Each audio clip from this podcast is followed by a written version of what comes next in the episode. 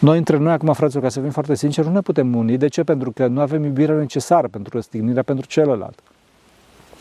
Din cauza asta trebuie să ne unim cu Hristos, de la care să luăm iubirea. Și după aceea, prin Hristos, ne unim între noi, înțelegeți? Hristos este în centrul existenței noastre și nu la marginea ei. Înțelegeți? Lumea este așa ca un, ca un cerc pe care se află existențele și în centru este Hristos. Pe măsură, pe măsură ce două existențe se apropie, se apropie de Hristos, se apropie și între ele. Și după care ajunge, ajung în Hristos, atunci, atunci se unesc între ele. De săvârșit, înțelegeți?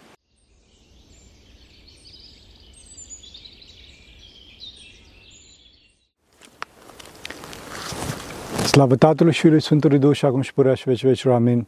Pentru că cine Sfinților Părinților noștri, Doamne, să Hristos, Fiul Dumnezeu, milește pe noi. Amin.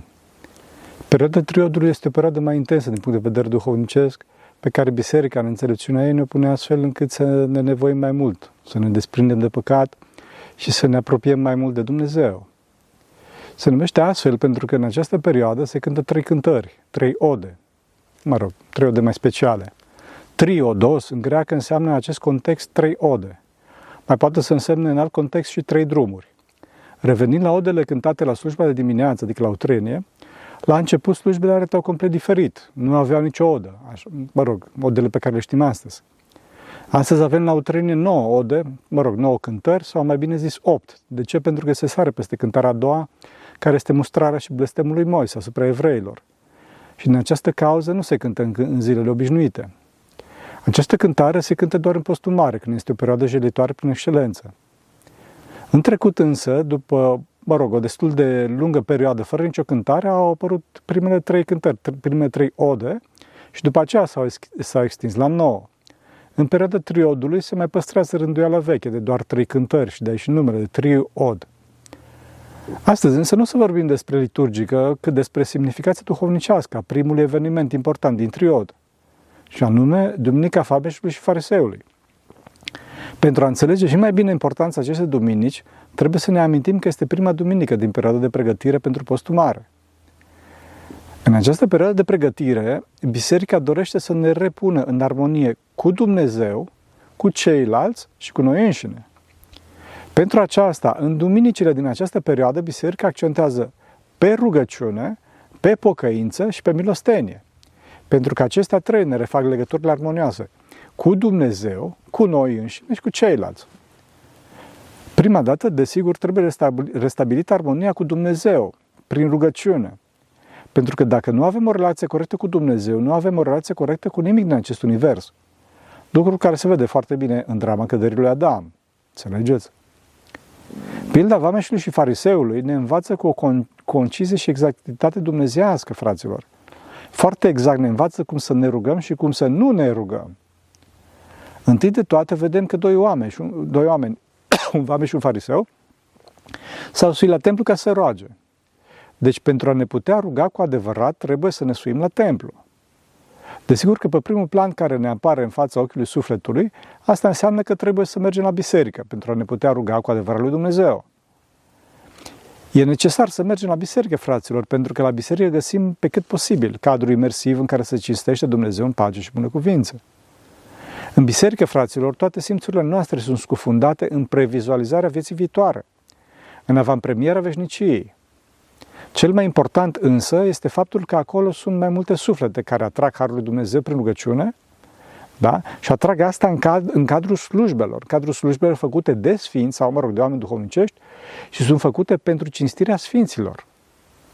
Pentru că omul este o existență în rețea și un suflet este dependent de celelalte suflete cu care se însoțește, atunci, dacă ne aflăm la biserică și ne îndreptăm către sfinții care sunt surse puternice de har și încercăm să ne înălțăm, din, să ne înălțăm dinpreună cu alte suflete care se înalță, rezultă că și noi ne vom înălța cu ajutorul celorlalți. Înțelegeți? Așa ca o rețea, ca o plasă. Și vom dobândi har la rândul nostru. Înțelegeți? Un alt plan însă este deschis de acțiunea care, pe care cei doi oameni au făcut-o, adică s-au suit, s-au suit. Adică pentru a ne uni mintea cu Dumnezeu prin rugăciune trebuie să ne suim, să ne ridicăm din cotidianul patimilor în care ne înglodăm. Înțelegeți? Trebuie să ieșim din patim, fraților. Este necesară curățirea noastră de multele griji pe care le avem și de centri mulți de atenție care ne asaltează. Înțelegeți? Fraților, nu fiți îngroziți că nu o să fiți la curent cu cutare sau cu cutare, pentru că să știți că cele mai multe surse de informație sunt de fapt zgomot informațional, zgomot proiectat ca să ne despartă de Dumnezeu și să ne conducă prin frică și confuzie. Frică și confuzie, înțelegeți? Fraților, trebuie să tăiem pe cât putem și să le menținem doar pe cele care ne ajută în mod concret la mântuire. Adică pe cele care cresc iubirea din noi. Înțelegeți? Atunci sufletul se înalță la Dumnezeu. Da? Și se înalță așa, ca un, ca un balon cu aer cald, știi? Aer încălzit de căldura iubirii lui Dumnezeu. Știți că dacă iubire nu e, nimic nu e. Înțelegeți? Vedeți că fariseu s-a suit la templu, însă avansul său este nedesăvârșit, pentru că în loc să se folosească de faptele bune, ca, să le folosească ca pe niște unelte, ca să se apropie de Dumnezeu, le-a folosit, le folosit ca niște pretexte. Niște pretexte să se auto-îndumnezească. Înțelegeți? Textul care arată starea fariseului este foarte frumos, expresiv și clar în greacă. În română însă este foarte dificil de tradus. Foarte dificil. În greacă textul sună cam așa. Um, o fariseu statis proseafton, proseafton, tafta prosifieto. Statis proseafton s-ar traduce prin stând către sine. Stând către sine care românește nu sună bine, dar însă este foarte clar în context că vrea să ne spună că Dumnezeu la care se ruga fariseu era chiar, chiar el însuși. Chiar dacă formal parcă se roagă Dumnezeul cel puternic. Se vede foarte bine că fariseul nu mulțumește așa ca un nevrednic lui Dumnezeu, cu smerenie, da?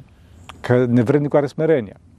Și nu mulțumește pentru toate câte are, ci de fapt uită de Dumnezeu și se pune pe sine cu mândrie, întâi de tot și de toate judecându-și și înjosindu-i pe ceilalți, mă rog, ca au pati grave, inclusiv, mă rog, pe omul de lângă el.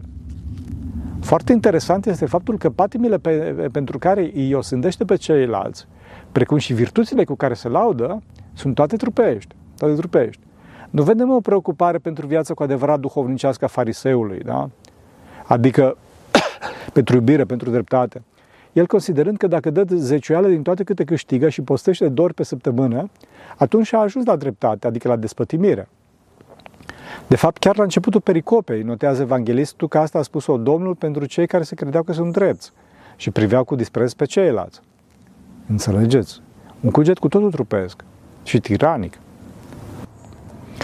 Vedeți că oamenii care se mândresc cu mulțimea isprăvilor lor, cu vituțile lor, cu cunoștințele lor, chiar și teologice, acești oameni se însingurează de Dumnezeu. Se însingurează de Dumnezeu și se însingurează și de ceilalți. De ce? Pentru că sunt ocupați de autocontemplarea propriului sine și astfel devin foarte limitați și se întunecă la minte. Și așa ajung într-o stare mai periculoasă decât, uh, decât cei din tipologia vameșului. Da? Adică mai rău decât cei care păcătuiesc la arătare, păcătuiesc evident, cum era vameșul, însă au cunoștința păcatului lor, că vameșul are cunoștința păcatului lui și aceștia care au conștiința păcatului lor ar dori să iasă de acolo. Dori să iasă de acolo. Înțelegeți? De ce, de ce uh, se însingurează fariseul? Pentru că cel mândru este, sing, este sigur și de acolo și singur. Este sigur că direcția strâmbă pe care o ia este cea bună. În timp ce păcătosul care se pocăiește, știți, totdeauna întreabă, totdeauna întreabă și astfel alege drumul cu adevărat bun. Din cauza asta Dumnezeu preferă un păcătos care se pocăiește decât un virtuos care se mândrește. Înțelegeți? Asta, desigur, nu înseamnă că Dumnezeu validează păcatul, ci ca să se arate că mult mai important este alegerea direcției corecte, de deschidere către Dumnezeu și prin, a, prin acesta către ceilalți. Da? Mult mai important asta decât absolutizarea egoismului. Fraților, este demn de remarcat aici că ghearele slave de șarte pot să străpungă orice faptă, chiar și bună să fie și să ne rănească cu aceasta. Să rănească cu aceasta. Dacă sunt sărac, mă mândresc că sunt sărac. Dacă sunt bogat, mă mândresc că sunt bogat. Dacă vorbesc, mă laud că vorbesc. Dacă tac, mă laud că tac. Înțelegeți? Slava de șartă este așa, ca și o, o gheară cu patru colțuri, ca un tetraedru, care oricum ai aruncat acest dispozitiv, totdeauna stă pe trei picioare, pe trei se pușe, iar apata este îndreptată în sus. Vedeți că chiar în cazul milosteniei, care este prin excelență o faptă de iubire și, mă rog, de folosire corectă a materiei, libertatea persoanei umane nu este anulată. Și omul poate să folosească o faptă de iubire ca să urască pe ceilalți să urască pe ceilalți prin dispreț și tiranie, după, de, după cum vedem în cazul fariseului din parabolă. Din păcate, fraților, da, parabolă, dar știm că există până astăzi astfel de cazuri și chiar organizații care fac fapte care par bune la suprafață, însă care sunt folosite pentru prinderea sufletelor în capcană. sufletelor și a celor pentru care se fac aceste fapte și a celor care fac aceste fapte, chiar dacă cei care le fac, foarte probabil că nu-și dau seama de asta. Astfel se ajunge la o situație paradoxală, că pentru faptă de iubire să, să-și valideze cineva disprețul față de ceilalți. Fraților, atât de mare este distorsiunea mândriei. Acum, bineînțeles că distorsiunea este cu atât mai mult atunci când nu dorim să miluim pe ceilalți, ci dorim să desfințăm, să înjosim prin atitudinea și cunoștințele noastre. Chiar dacă la prima vedere pare că ne folosim de Dumnezeu pentru asta. Da? Mulțumesc ție, Doamne, că sunt mai mare și mai tare decât ceilalți, înțelegeți? Să nu uităm, fraților, că diavolul este maestrul minciunii. este împăratul distorsiunii și regele ambiguității. Asta este drama lui și chinul tuturor celor care îl urmează. Înțelegeți? Pe de altă parte, vedem în cazul Vameșului că primul lucru pe care îl notează Domnul este că acesta stătea departe și nu vrea nici ochii să-și ridice către cer. Demn de remarcat faptul este că și Vameșul și Fariseul se țin departe de Dumnezeu. Unul să din mândrie, mă rog, pentru că nu mai are nevoie de Dumnezeu decât ca o validare paradoxală a agresivității sale față de cei pe care îi disprețuiește, iar celălalt din smerenie, pentru care o acută conștiință a incapacității sale de a exista așa cum trebuie. Din cauza acestei conștiințe a incapacității sale de a se ridica la dreptatea umană, se bătea în piept, da? Și nu avea așa. Și nu avea curajul să dea ochii cu cerul și zicea, Dumnezeule, milostiv și mie păcătosului. Vedeți că această rugăciune a zmărenie fără margini o folosim până astăzi, fraților. Până astăzi se folosește în biserică rugăciunea Vameșului. E adevărat că este puțin modificată. Adică, Doamne Iisuse Hristoase, miluiește-mă. Înțelegeți? Vameșul, prin această rugăciune și zdrobire extremă a inimii, îl, îl, îl, îl trăia pe Dumnezeu atât de intens, frate, atât de intens, încât era frică să ridice ochii pentru a nu privi pe Dumnezeu în ochi, față către față, da? E stare duhovnicească asta, fraților, stare duhovnicească. Trebuie să știți că această stare duhovnicească există dacă omul se zmerește cât de mult poate. Cât de mult poate. Și atunci, la limitele existenței noastre create, îl vom găsi pe Dumnezeu ce ne creat. Ce ne crea și iubitor. Când omul vede frumusețea și delicatețea creatorului său, începe să plângă de bucurie și se retrage ca nu cumva prin barbaria sa să distrugă delicateța inefabilă a atotputernicului Dumnezeu. Înțelegeți? Fraților, rugăciunea scurtă ca o săgeată smerită, plină de zdrobire de inimă, este foarte importantă. De ce? Pentru că are toate gândurile necurate. Înțelegeți? Mintea se concentrează pe mesaj și pe vorbirea cu Dumnezeu personal, personal și iubitor și nu se răspândește în cugetări de șarte. Dacă însă spunem rugăciuni lungi, în care avem o mulțime de gânduri, atunci de fapt nu ne mai rugăm, adică nu mai vorbim cu Dumnezeu, ci vorbim cu gândurile, idolatrizându-le. Să mergeți. Diavolul știe aceasta și din cauza asta ne aduce foarte multe gânduri în timpul rugăciunii. Nu trebuie să primim aceste gânduri, fraților, să nu ne dăm atenție, să nu începem să discutăm cu ele, pentru că dacă le deschidem poarta, atunci ne vor răni, ne vor răni. Fraților, gândurile sunt ca avioanele, nu putem să facem să nu vină. Altceva este însă să nu le facem piste de aterizare. Dacă însă vedem că vine un elicopter și încearcă să-și lase desantul acolo unde nu trebuie, atunci luăm bazuca și dăm după el, înțelegeți? Adică ne concentrăm pe rugăciune cu durere și atenție și îi spovedim cu prima ocazie gândul respectiv care insistă. Înțelegeți? Fraților, cea mai bună rugăciune este cea scurtă, dintr-un gând, pentru că nu răspândește mintea în patim. Rugăciunea cu multe gânduri nu este de puternică pentru că este mult mai ușor să ni se răspândească mintea. Acum, dacă se întâmplă răspândirea minții, atunci trebuie să aducem mintea înapoi la rugăciune. Chiar uneori este bine să ne mustrăm puțin. Dacă însă în timp ce echipurile ne rugăm, începem să ne lăudăm în mintea noastră sau să facem tot felul de planuri sau fantezii, atunci de fapt ne aflăm într-o înșelare, fraților. Într-o minciună existențială care, dacă nu este anihilată prin adevărul smereniei, se întărește înăuntru nostru și devenim, știți așa, ca ceapa putredă, care la arătare este strălucitoare, Însă înăuntru, sub multele foi, se ascunde o putoare insuportabilă, putoarea păcatului. Înțelegeți? Să nu uităm că smerenia este acceptarea adevărului așa cum e și nu așa cum am dorit noi să fie. Smerenia este trăirea lui Dumnezeu, mai presus de cuvânt, mai presus de minciunile parfumate ale societății.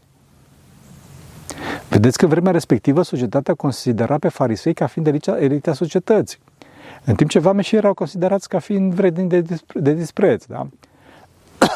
Vreni de dispreț, de ce? Pentru că ei colaborau cu stăpânirea romană și dincolo de asta erau celebri prin faptul că aveau un comportament abuziv. Aveau un comportament abuziv pentru că ei erau cei care aveau dreptul să strângă impozitele și din cauza asta puteau să-i preseze pe oameni cu mult dincolo de limitele bunului simț. Înțelegeți? Cu toate acestea, vedeți că nu puteți să judecăm persoane, pentru că nu știm niciodată ce este în inima fiecăruia. Nu știm niciodată ce e în inima fiecăruia și cum se pocăiește fiecare. Ceea ce contează, fraților, este cum ne vede Dumnezeu pe fiecare dintre noi. Pentru că Dumnezeu este dătătorul de viață, dătătorul de existență. Ei, fraților, dacă omul greșește în fața lui Dumnezeu, atunci acesta va da răspuns. Iar dacă nu, el va fi bine, orice am face noi. Orice am face noi. Să nu fim invidioși, fraților, să disprețuitori pe ceilalți, ci să ne concentrăm pe relația noastră cu Dumnezeu. Pentru că dacă ne concentrăm pe problemele altuia, tot nu o să-i dăm de capăt și suntem ca și străge, străjerul, știți, care încearcă să păzească de la distanță o citate străină, uitându-se cu binocul ce se întâmplă acolo. Dacă face așa, în spatele său vrăjmașul îi prade cetatea sa și îl înjunghie pe la spate. Și tot nu va reuși să facă ceva pentru cetatea străină. Înțelegeți? Trebuie să ne concentrăm, fraților, pe rezolvarea problemelor noastre. Pe rezolvarea problemelor noastre prin pocăință și smerenie. Smerenie cu conștiința limitărilor noastre și să nu ne preocupe problemele altora dacă Dumnezeu nu ne, valid, nu ne validează pentru aceasta. Înțelegeți? Pocăința, adică părăsirea păcatului, se realizează numai cu ajutorul lui Dumnezeu. Pentru că numai iubirea arzătoare lui Dumnezeu, care ne duce în rai, numai această iubire ne poate scoate din robia iubirii arzătoare de noi înșine, care ne duce în iad. Înțelegeți? Pentru a ne îndrepta către Dumnezeu trebuie să ne, să ne depărtăm de idolatrizarea sinului nostru. Vedeți că vameșul se bătea în piept. Da? Asta este expresia fizică a stării de ură, bine plăcută lui Dumnezeu. Ură adică împotriva răului din noi. Ură împotriva egoismului din noi, împotriva cornului întunecat, lui Adam, care ne străpunge existența. Astfel, omul se îndreaptă către Dumnezeu, care ne poate mântui. Înțelegeți? Pe de altă parte, fariseul se contempla pe sine, se ruga către sine, era întors înspre sine, să nu ca să, nu ca să curățe mizeria din interior, ci ca să se idolatrizeze și astfel ca să-și întărească și să-și permanentizeze marea patimă iubirii de sine. Patimă care îl desparte de Dumnezeu și care nu le-a permis fariseilor să recunoască pe Mesia și astfel au răstignit pe Domnul Slavei. Înțelegeți? Iubirea de sine, lauda de sine, chiar și cu pretexte așa zis plauzibile, îl închide pe om în fața oricăror altor persoane și astfel omul se îndreaptă către iadul singurătății, către iadul relativității, către iadul nesiguranței și al înșelării. Înțelegeți? Fraților, numai cu smerenie ne putem mântui, pentru că smerenia este haina Dumnezeirii și asemănarea cu Dumnezeu. Pe când Lucifer, fraților, din prima a ajuns ultimul, prin mândrie, da? fără să aibă alt păcat. Înțelegeți? Rugăciunea smerită este mântuitoare și sfințitoare, pentru că ne umple de prezența lui Dumnezeu. Sfântul Grigore Palama spune că rugăciunea adevărată este însăși prezența lucrătoare lui Dumnezeu, în omul care se roagă. Când omul se smerește, se golește de sinele egoist. Și atunci se umple de prezența smerită, iubitoare și sfințitoare lui Dumnezeu. Când, mă rog, însă, să zic așa, omul e plin de sine, în el nu mai este loc pentru prezența iubitoare și smeritoare lui Dumnezeu, că e plin de sine. Deci nu mai lasă loc pentru alții. De aceea Domnul ne învață că oricine se înalță pe sine se va smeri. Adică va fi umilit, va cădea, va decădea și se va diminua spiritual. Omul este nimic prin sine și dacă se depărtează de Creatorul, atunci, în mod tainic, să zic așa, însă foarte concret, toată creația va fi împotriva lui și îl va smeri, chiar și prin posibile păcate ale altora. Adică va fi smerit sau umilit de oamenii care îl înfruntă și îl pedepsesc, tocmai din cauza aroganței sau orgolului său. Înțelegeți? Este lege duhovnicească.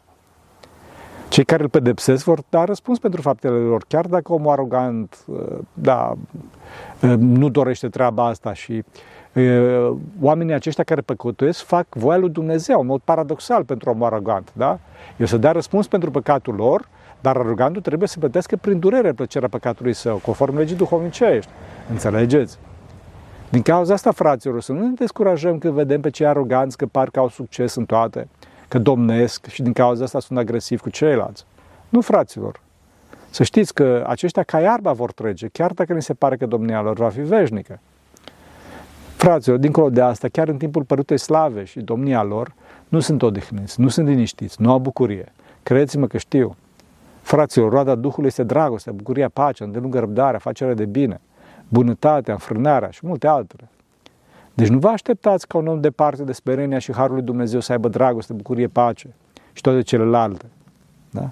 Chiar dacă la arătare poate să fie așa o prezență strălucitoare care să fie apreciată de lume. Fraților, să avem grijă, cu înțelepciune. Pe de altă parte, fraților, mele drame provocate de așa, cultura anulării, de cancel culture, ne arată că și judecata în rău agresivitatea maselor de oameni lumești este și mai nocivă, și mai nocivă, înțelegeți? Și judecata în bine e nocivă și judecata în rău este nocivă, înțelegeți? Fraților, să nu ne încredem în judecata lumii, ci în judecata bisericii, în ceea ce ne spun oamenii duhovnicești din biserică.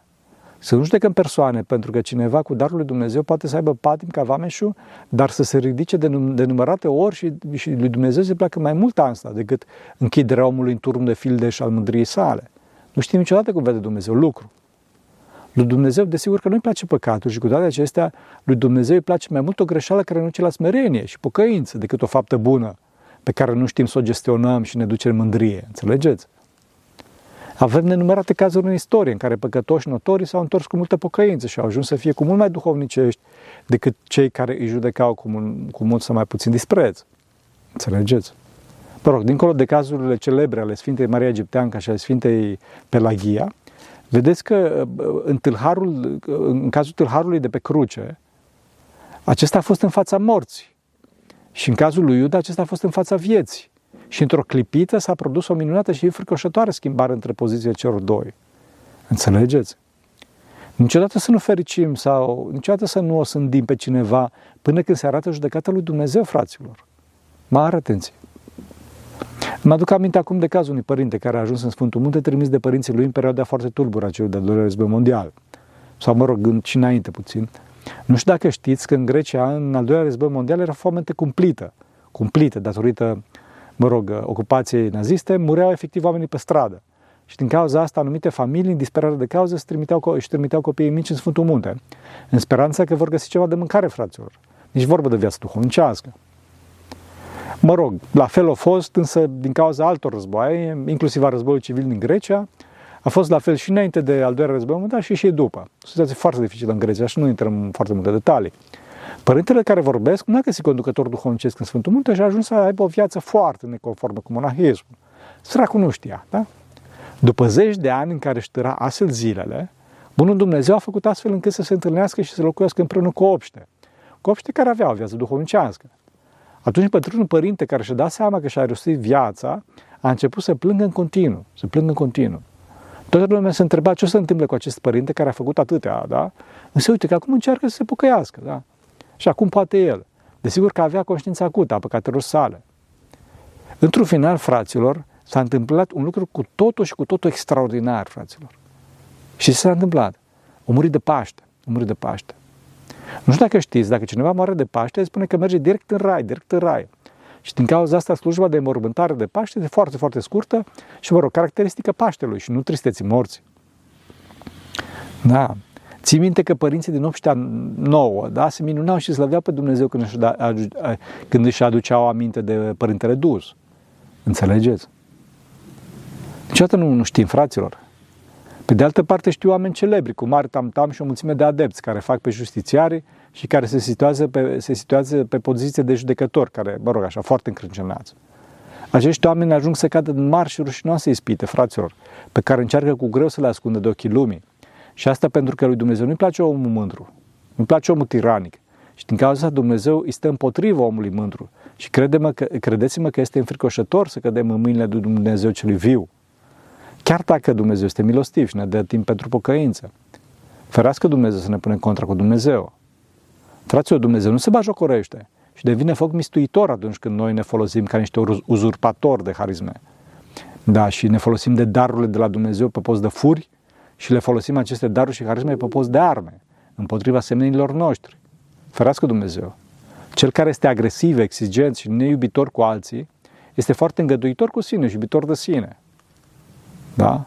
Unde e atunci dreptatea? Cum spune Mântuitorul, iudeule ipocrit, tu care vezi pe ceilalți, pe tine nu te înveți. Acum, desigur că uneori se impune să fim exigenți cu ceilalți, însă asta o, facem, o vom face numai dacă ne-a validat Dumnezeu pe acest post dacă le-am dovedit că iubim pe ceilalți și dacă am făcut și noi la măsurile noastre ceea ce cerem de la ceilalți. Înțelegeți? Fraților, să nu fim general de fotoliu, pentru că Dumnezeu nu validează duritatea și lipsa de îngăduință. Înțelegeți? Din cauza asta, cel tare la cerbice va fi zdrobit dintr-o dată, fără vindecare. Este mult mai înțelept să avem flexibilitate, smerenie și conștiința limitorilor noastre și mai ales a frățietății noastre cu toți oamenii. Toți suntem frați, fraților. Da? Dumnezeu totdeauna unește în timp. unește în timp. În timp ce diavolul totdeauna divide. Și asta pentru că firea lui Adam cel global este restaurată prin unire, prin unirea dintre noi prin Hristos. E, și diavolul care știe asta totdeauna vrea să distrugă pe, pe, pe om. Să avem conștiința eficacității însă. Să avem conștiința eficacității și a unirii și a prezenței lui Hristos în cotidian, fraților. Hristos ne ajută. Cum, cum avea și conștiința prezenței lui Dumnezeu. Noi între noi, acum, fraților, ca să fim foarte sinceri, nu ne putem uni. De ce? Pentru că nu avem iubirea necesară pentru răstignirea pentru celălalt. Din cauza asta trebuie să ne unim cu Hristos, de la care să luăm iubirea. Și după aceea, prin Hristos, ne unim între noi, înțelegeți? Hristos este în centrul existenței noastre și nu la marginea ei. Înțelegeți? Lumea este așa ca un, ca un cerc pe care se află existențele și în centru este Hristos. Pe măsură, pe măsură ce două existențe se apropie, se apropie de Hristos, se apropie și între ele. După care ajunge, ajung în Hristos, atunci, atunci se unesc între ele. De săvârșit, înțelegeți? Biserica este loc de vindecare, fraților, nu loc de judecare, judecata sufletelor. Biserica nu sândește păcatele, ci oferă iertarea lor. Înțelegeți? Nimeni nu a venit la Hristos că a fost disprețuit de ceilalți, ci că s-a disprețuit pe sine, văzând bunătatea Domnului, strălucind prin libertatea celorlalți, libertatea iubirii. Așa vom căpăta curaj și sens vieții noastre și vom face binele e, din frica de a răni pe ceilalți, de a nu răni pe ceilalți. Adică să nu, ne fi, să nu, vrem, nu vrem să rănim pe ceilalți, înțelegeți? Și nu o să facem binele din frica de a nu fi răniți de către ceilalți, înțelegeți? Atunci vom ajunge să avem o viață extraordinar de frumoasă, cum mai frumoasă decât logica strâmtă a unui trupesc. Înțelegeți? O să avem viața în Hristos, Cel care a biruit moartea. Și atunci vom vedea frumusețea în tot și în toate. Fraților, să nu cătăm rău în ceilalți, pentru că atunci îl vom găsi. Vom găsi întunericul răului din ceilalți. Să căutăm frumos în ceilalți și, vă, și, și vă găsi frumosul. Vă găsi și frumos, să știți. Vom găsi lumina la care ne vă desfăta. Dumnezeu este minunat și face minuni, iar oamenii care își curăță prin smerenie chipul lui Dumnezeu din ei, devin și ei minunați. Devin și ei minunați, strălucind care este matele în lumina soarelui. Înțelegeți?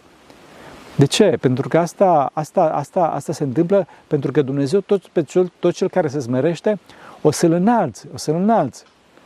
Înțelegeți? Pentru că rugăciunea cu smerirea este trăirea lui Dumnezeu, trăirea lui Dumnezeu. Atunci Dumnezeu ne înalță, fiind uniți cu El. Atunci sufletele noastre vor exploda de bucurie și se vor deschide ca și boboci de flori, fraților. Și această deschidere prin smerire va fi starea raiului, nemărginită, în iubire. Iubire față de toți, pe care să nu dea Bunul Dumnezeu să o atingem cu rugăciunea Sfinților Părinților noștri. Da? Așa să ne ajute Bunul Dumnezeu. Vă, mulțumit, vă mulțumesc că ați avut smerirea să rămâneți cu mine până acum. Pentru rugăciunea Sfinților Părinților noștri, Doamne Iisus Hristos, Fiul Dumnezeu, minește pe noi. Amin.